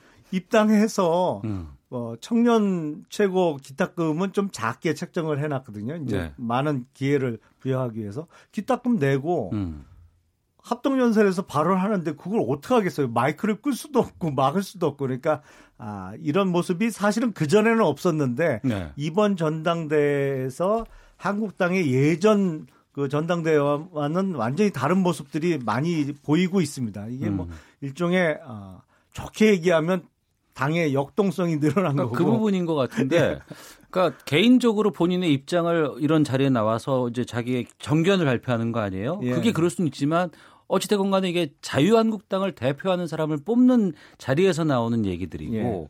김병준 위원장 같은 경우에도 태극기 부대도 당 자산이지만 야유하는 일부는 당 대표성이 없다 이렇게 지적을 하기도 하고, 하지만 또 현장에 가서 보면은 이 태극기 부대 입김이 당내에서 상당히 만만치 않다는 얘기가 많이 들리거든요. 여기에 대해서 좀 말씀을 좀 이어가 주시죠. 지금 합동연설회를 이제 오늘 오후 2시부터 벌어지면 이제 세 번째거든요. 앞서 예. 이제 두 번은 했는데 합동연설회는 거의 뭐 표현 그대로 김진태 후보 판이죠. 거기 그래요? 참가한 분들이 수적으로도 그렇고 네. 어떤 열성적인 모습도 그렇고 그래서 타 후보 지지하는 당원들하고는 좀 차별화된 모습을 많이 보여주고 있는데 당에서도 약간 놀라고 있습니다. 왜냐하면 저희 당은 그런 적이 없었거든요. 그래서 이전과는 예. 다른 전당대회 모습이 등장을 하니까 그래서 좀 당혹스러운 측면도 있는데 예. 글쎄요, 뭐 앞으로 좀 감내를 해야 되는 부분 아닌가 싶습니다. 왜냐하면 그 동안에 이제 급격한 어떤 변화, 사실은 뭐 대통령 탄핵 사태도 그렇고 지금. 저희 당이 야당이 된 이후에 문재인 정부와의 어떤 대립 문제도 있고 그러면서 이제 격한 감정들이 이번 전당대회 합동연설회를 통해서 많이 표출이 되고 있는데 네. 앞으로 어떻게 변화가 또 될지 좀 두고 봐야겠습니다. 최민희 의원께서는 어떻게 보시고 이게 있는지. 리더십 문제입니다. 왜냐하면 지금 당 최고위원 후보가 자기 연설한 걸 어쩌냐 그랬는데 조대원 후보는 경고했잖아요. 징계했습니다. 조대원 후보가 김진태를 데리고 나가라. 아 여기가 대한애국당이냐. 네, 뭐. 그 말 했다고. 그것도 정면 발표인데 그걸로 징계했거든요. 그런데 지금 이 김진교 후보는 징계 안 하는 건 뭡니까? 그러니까 이건 총체적 리더십의 부재입니다. 그러니까 어쨌든 이걸 객관적으로 보면 아 자유한국당은 태극기 모독부대의 정당이구나. 자유한국당은 이제 극우적 정당으로 가는구나. 특히 그나마 중도적인 입장을 내는 오세훈 후보가 뭐 김진태 후보에게 밀려 뭐 3등할 거다 이런 말까지 나오는 이 상황이잖아요. 그러다 보니 아 자유한국당은 이제 개혁 보수의 길을 포기하나 보다 이런 메시지를 주고 있다는 점. 네. 이게 긴장하셔야 될 지점 같아요. 김용남 의원님. 예. 그거하고는 상관없이 저는 개인적으로는 오세훈 후보가 과연 이번에 당대표 출마가 전략적으로 옳은 선택이었느냐 그 점에 대해서는 의문입니다. 왜냐하면 네. 예. 탈당했다가 복당한 지 얼마 안 됐잖아요. 이게 일반 유권자를 상대로 하는 대중선거를 한 번도 거치지 않고 네. 그러니까 복당한 이후에 바로 당내 선거인 전당대회 당대표 후보로 나선 것이 그거 자체가 탈당과 복당 전력에 대한 시비가 바로 걸릴 수밖에 없는 상황이거든요. 그리고 오세훈 후보가 내거는 본인이 당대표가 돼야 수도권 다음 총선을 승리로 이끌 수 있다. 그런데 정작 본인께서 지난 총선 때 서울 종로에서 정세균 후보에게 많은 표차로 낙선을 했어요. 그러니까 본인 선거 결과가 그렇게 안 좋았는데 어떻게 당대표로 수도권 총선을 승리로 이끄느냐 이 부분에 대해서 의문을 제기 안 할 수가 없거든요. 그래서 네.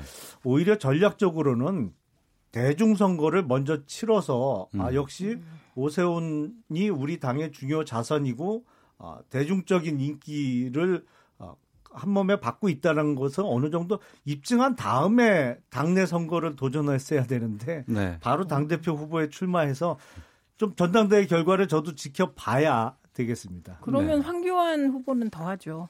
황교안 후보는 박근혜의 법무부 장관, 박근혜 총리, 박근혜 대통령의 권한대행인데 이분은 탄핵 총리잖아요. 탄핵 권한대행이고 그럼 이분이야말로 세탁을 위하여 당권에 도전하기보다는 총선 때 대중의 심판을 밟고 그다음에 뭔가를 하는 게 맞았단데 말씀 들어보니 현재 자유한국당의 당권에 도전한 유력 세 후보는 다 개인적인 문제가 큰 것 같습니다.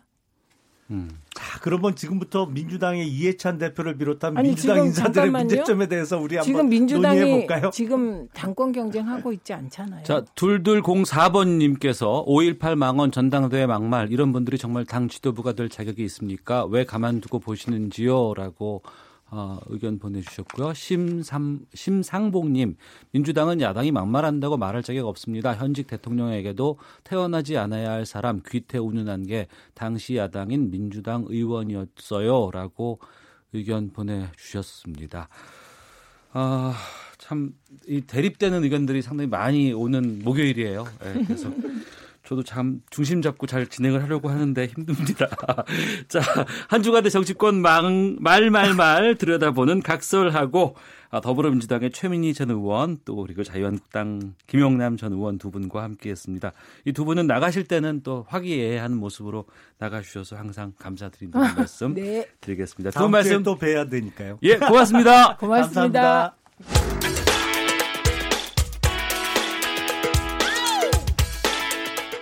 오태훈의 시사본부는 여러분의 소중한 의견을 기다립니다. 짧은 문자 50원, 긴 문자 100원의 정보 이용료가 되는 샵 9730, 우물정 9730번으로 문자 보내주십시오. KBS 라디오 앱 콩은 무료입니다. KBS 라디오 오태훈의 시사본부. 지금 여러분은 대한민국 라디오 유일의 점심 시사 프로그램을 듣고 계십니다.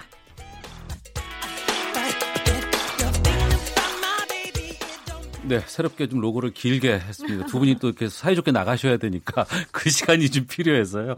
자, 한 주간의 시사 이슈를 법률적인 관점으로 풀어보는 시간입니다. 노변의 시사법정 노영희 변호사 나오셨습니다.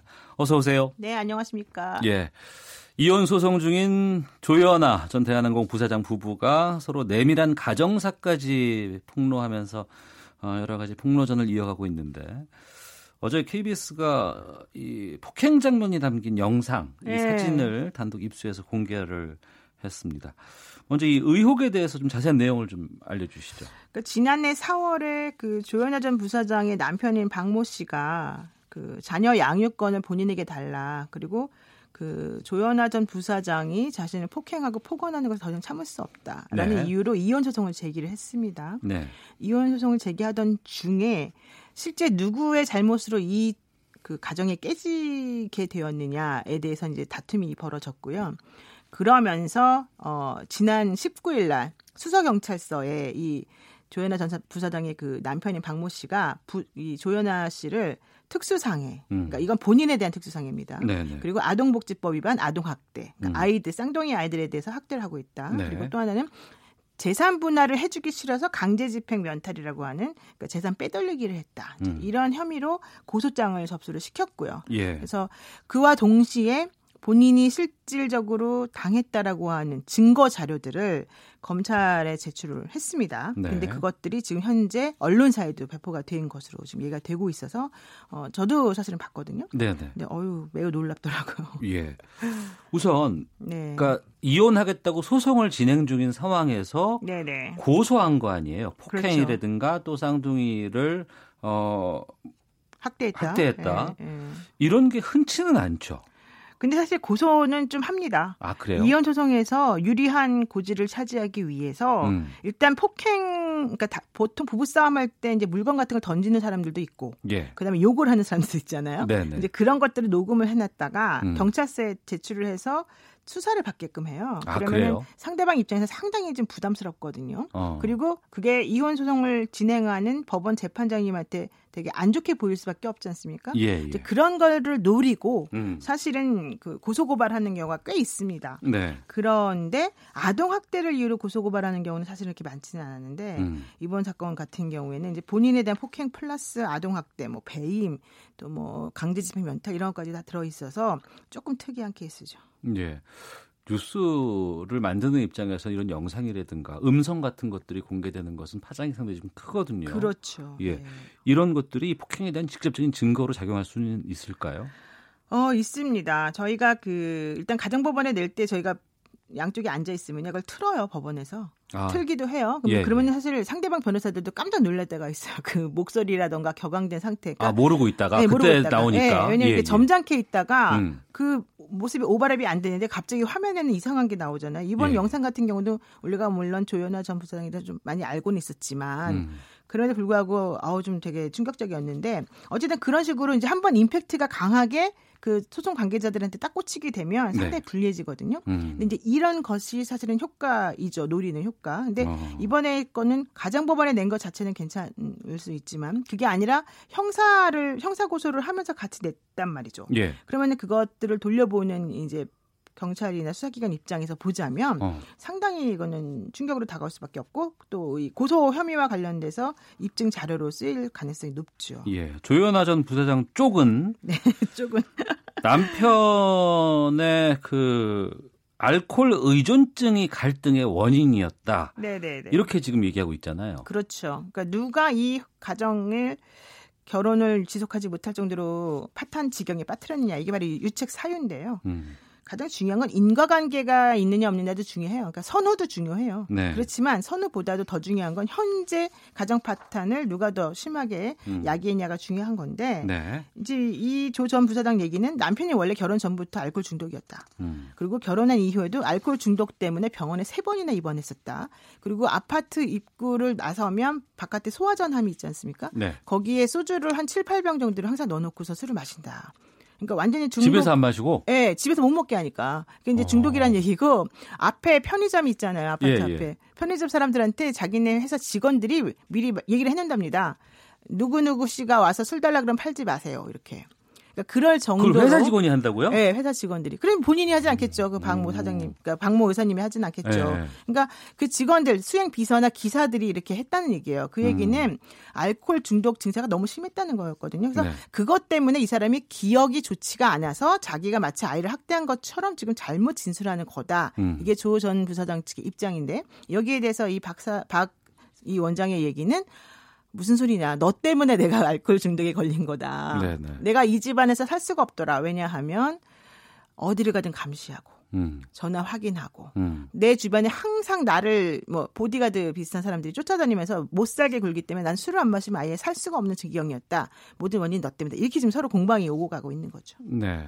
어제 그 영상이라든가 이런 뉴스들이 나오고 나서 이제 많은 분들의 이제 의견들 중에서 그 대기업이잖아요. 거기에 네네네. 뭐 오너의 그 자녀고 그렇죠. 그리고 또 의사 이런 그 쪽에서도 이렇게 분쟁이 나고 행복하지 않고 서로 간에 다투고 이런 것에 대해서 자괴감이 들더라라는 의견들 많이 좀 올려놓은 것을 남편 측도 사실은 대단해요. 이제 조현아 전 부사장 측이 워낙 집안이 이제 돈이 많고 그러니까 또 좀 가려지긴 했습니다만 남편 쪽도 사실은 3부자가 다 의사 선생님이고요. 되게 아버지가 훌륭하다라고 얘기되어지는 선생님이거든요. 그래서 초등학교 동창지간으로 만나서 결혼에 이르러서 처음엔 참 아름답다고 했는데 결국 이제 이런 식으로 끝이 나게 돼서 매우 안타깝다는 의견들이 많습니다. 이 한진 그룹의 뭐 배임죄까지 의심하고 있다는데 끝으로 요거 잘 어떤 건지 살짝 좀 조양호, 조원태, 조현민, 조현아 이 네 명이 가지고 있는 그 가족회사 비상장 주식회사 그 주식이 있어요. 예. 이제 재산 분할을 하게 되면 그런 주식의 가치도 다 따져가지고 나눠주는 거거든요. 이 것들을 이번에 이혼 소송하니까 전부 다 다른 데다 넘겨버렸다는 거예요. 무상으로. 아, 소송 중에? 네. 그렇기 때문에 지금 이제 이 남편 쪽에서 주장하는 거는 그렇게 한 건 바로 그 회사에서 무상으로 넘겨준 거니까 당연히 이거는 배임죄 아니냐. 네. 근데 무상으로 넘겨줄 수밖에 없겠죠. 왜냐하면 현금으로 어쨌든 만약에 받았다 그러면 또 그 돈이 재산분할의 기초 대상이 되니까.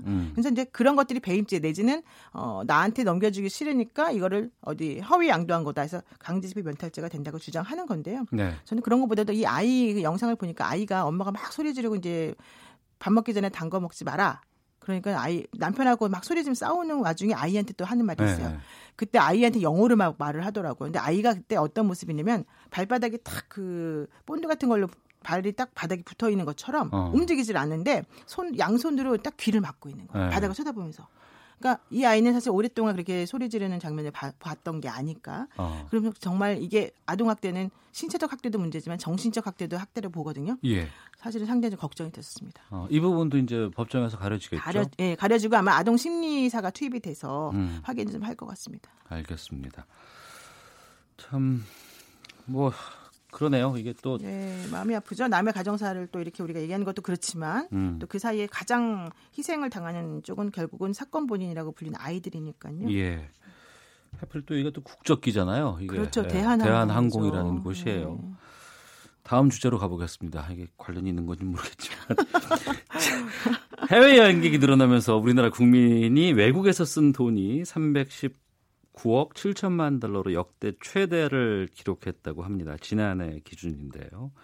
그런데 또 여행이 늘어나다 보니까 여행 사기에도 기승을 부리고 있다고 합니다. 계속해서 좀 말씀 이어가 보도록 하겠습니다. 해외여행 준비 철저하게 해야 되잖아요. 그리고 그렇죠. 뭐 돈 있는 사람들이야 뭐 여행사다 맡겨놓고 그냥 가면 되는 거지만 그게 아니면 비행기 값 따로 좀 우리가 예약해야 되고 숙소 예약해야 되고 현지에서 여러 가지 무슨 뭐 투어 같은 것들 해야 되는데 이 여행객들을 상대로 한 사기가 상당히 좀 늘고 있다고요? 그러니까요. 이제 인터넷에 검색을 해보면요. 해외여행 사기 이런 걸로 딱 치면 엄청나게 많은 사례들이 나오고요. 예방하는 방법부터 시작해서 누가 가장 문제더라 이런 얘기 나오는데요. 네. 지금 문제가 되는 게 바로 랑카위 여행이라고 하는 검색을 한번 쳐보시면 말레이시아. 네. 말레이시아에는 네. 랑카위 여행이라고 하는 것만 딱 치게 되면 이 사람 조심하세요. 이 여행사 조심하세요. 이런 말이 쫙 나와요. 예. 그런데 그 밑에 이제 지금 그 조심하세요라고 하는 건 2019년 이후에 올라온 글들이 그렇게 나오는데 예. 제가 찾아왔던 2018년 1월 달에는 오히려 마리앤 유트래블이라고 하는 곳에서 여행 다녀왔다라고 하면서 엄청나게 좋은 것처럼 써놓은 게 있었더라고요. 근데 바로 그게 바로 이제 이번에 문제가 된 이 여행사의 예. 그런 가 운영하는 곳이었습니다. 여기가 왜 문제가 되냐면 랑카위라고 하는 곳에는 한인이 운영하는 여행사가 한 군데밖에 없었다는 거예요. 예. 이 사람이. 그러다 보니까 이제 이 사람한테 의존도가 컸고 예. 이 사람이 하라는 대로 이제 모든 걸 다 알아서 믿길 수밖에 없잖아요. 그런데 친절하게 하니까 그러다 보니까 이 사람한테 피해가 이제 급증했고 결과적으로 지금 현재 잠적해 있는 상태이더라. 더더구나 충격적인 것은 이분이 2014년도에 사기죄 등의 혐의를 받고 그 재판을 받고 1년 6개월의 실형을 선고받았는데 네. 보증금 사기, 자기도 월세 살면서 남한테 자기가 집주인인 것처럼 행세하고 보증금 사기를 친 게 있었다는 거예요. 근데 그때 재판 받던 도중에 2013년 10월 달에 해외에 출국해서 잠적해버린 상태였다. 지금 현재 여권도 말소돼 있는 그런 사람이었다. 이게 밝혀졌습니다. 네, 그러니까 검증된 대형 여행사 말고, 그렇죠. 그러니까 인터넷에 무슨 카페라든가 SNS 상에서 그렇죠. 이런 곳에서 나 현지 여행사입니다라고 하면은 좀 내가 알고 있는 금액보다 저렴하게 예약이 가능하다는 것 때문에 그렇죠. 많은 분들이 찾아가고 그렇죠. 또 그것이 고급 정보로 인식되는 때가 있어요. 그렇죠, 그렇죠. 근데 여기서 사기가 좀 발생한다는 거예요. 그러니까 우리가 이제 패키지 여행 같은 걸 다니면 사실 짜증나잖아요. 막 네. 그런데 이제 그런 거 아니고 마치 내가 몇 명 특정한 사람들에게 정말 욕심 안 부리고 여행을 위해서 내가 도와드린다는 식으로 광고를 하면서 여행을 이제 여행객을 도와주는 분들이 있단 말이죠. 그러면 우리는 그 말을 듣고 아 정말 여기 너무 인간적이고 좋다라는 생각을 가지게 되고 네. 또 사실 그렇게 하시는 분들도 많아요. 현실적으로. 또 싸게 갔다 오면 또 친구들한테 자랑하고 싶고. 바로 그거죠. 그리고 얼마나 사실 기쁩니까. 즐거운 마음을 가지고 갔는데 너무 행복했다 이러면. 그런데 문제는 그들 중에 아주 일부분들이 사실은 검증되지 않은 곳이기도 하고 네. 또는 이제 실제 광고와는 매우 다른 형태로 이런 여행사를 운영하기도 해서 문제가 됐다는 건데 특히 이제 해외여행 관련해서 작년에 우리가 쓴 게 319억 7천만 달러. 네. 이게 달러로 하니까 얼마 안 되는 것 같은 상당히 많지 않습니까? 그래서 이런 거 생각해 본다면 이제 정말 조심해야 되고 오히려 이제 어떤 여행사를 선택해야 되는지에 대해서 가이드라인을 좀 제대로 잡아야 되는 게 아닌가 싶습니다. 두 가지 여쭙겠습니다. 첫 번째, 네. 피해를 보상할 수 있는 방법이 법적으로 좀 있어요? 이것도 뭐 우리나라에서 사실은 벌어진 사기잖아요. 그러면은 우리나라 경찰에 고소해서 검찰 수사 받게끔 하고 피해 보상 받으면 되죠. 네. 근데 제가 말씀드린 건 다 원론적인 말씀이고요. 지금 만약에 현지 여행사라고 해서 그 사람이 외국에 가 있다. 네. 그럼 그 사람을 우리가 데리고 와야 되잖아요. 예. 우리 경찰이 데리고 오기가 어렵죠. 그렇죠. 예. 그러면 그 사람이 외국에 있는 재산이라도 압류를 해야지 우리가 나중에 손해배상 받을 수 있잖아요. 외국에 있는 재산 우리가 어떻게 찾습니까? 현실적으로. 네. 뭐 어렵죠. 그런데 그러면 외국에다 그럼 고소하면 되지 않습니까? 이런 사례를 하시는 분들 계시는데 한번 해보십시오. 얼마나 어려운가. 그러니까 현실적으로는 그냥 형법상의 그 사기죄를 우율해서 잡는 거는 원칙적으로는 되어 있지만 대부분의 경우에는 제대로 보상받기도 어렵고 처벌하기도 어렵더라. 특히 이 문제가 되는 여행사 이 사람 같은 경우도 우리나라에서 도망간 사람이잖아요. 여권도 말소됐대잖아요. 못 찾아요. 사실 행방불명이라는 거죠. 그러면 사기 안 당하는 방법밖에 없는 것 같은데 이거 어떻게 할까요? 팁 좀 찾아주신 거 있으세요? 사기 안 당하려면 사실은 이제 공신력을 갖추고 있는 또 많은 사람들이 이용하고 있는 큰 대형 여행사를 사실은 할 수밖에 없어요. 기본적으로. 네, 예. 근데 그런 경우도 했는데도 불구하고 돈을 입금했더니 그다음에 싹 사라졌다 이런 얘기 들리잖아요. 그 얘기는 직판이 아니라 이제 대리점주 비슷하게 이렇게 따로따로 운영하는 곳하고 계약을 체결하기 때문이거든요. 예, 그러니까 예. 그런 시스템인지 아닌지 확인하시는 게 필요하고 첫 번째는 이제 보험 같은 것들을 체결하는 게 중요하고요. 네. 돈을 현금으로 지불하지 마시고 카드로 지불하십시오. 항상. 예, 그러면은 이제 카드사에서는 항상 늦게 입금을 해주기 때문에 네. 그와 관련해서 이제 어느 정도는 보장이 좀 되거든요. 이런 것들 그리고 또한 사업자 등록증이나 이런 거 확인하시는 게 중요하고 그다음에 카페 같은 거 개설해서 뭐 여행사 사무실이 어딘지도 모르는 상태에서 이런 대행해주는 분은 좀 위험합니다. 알겠습니다. 노영희 변호사와 함께했습니다. 말씀 고맙습니다. 고맙습니다. 예, 오태훈의 시사본부 목요일 순서 마치겠습니다. 내일 오후 12시 20분에 다시 인사드리겠습니다. 내일 뵙겠습니다. 안녕히 계십시오.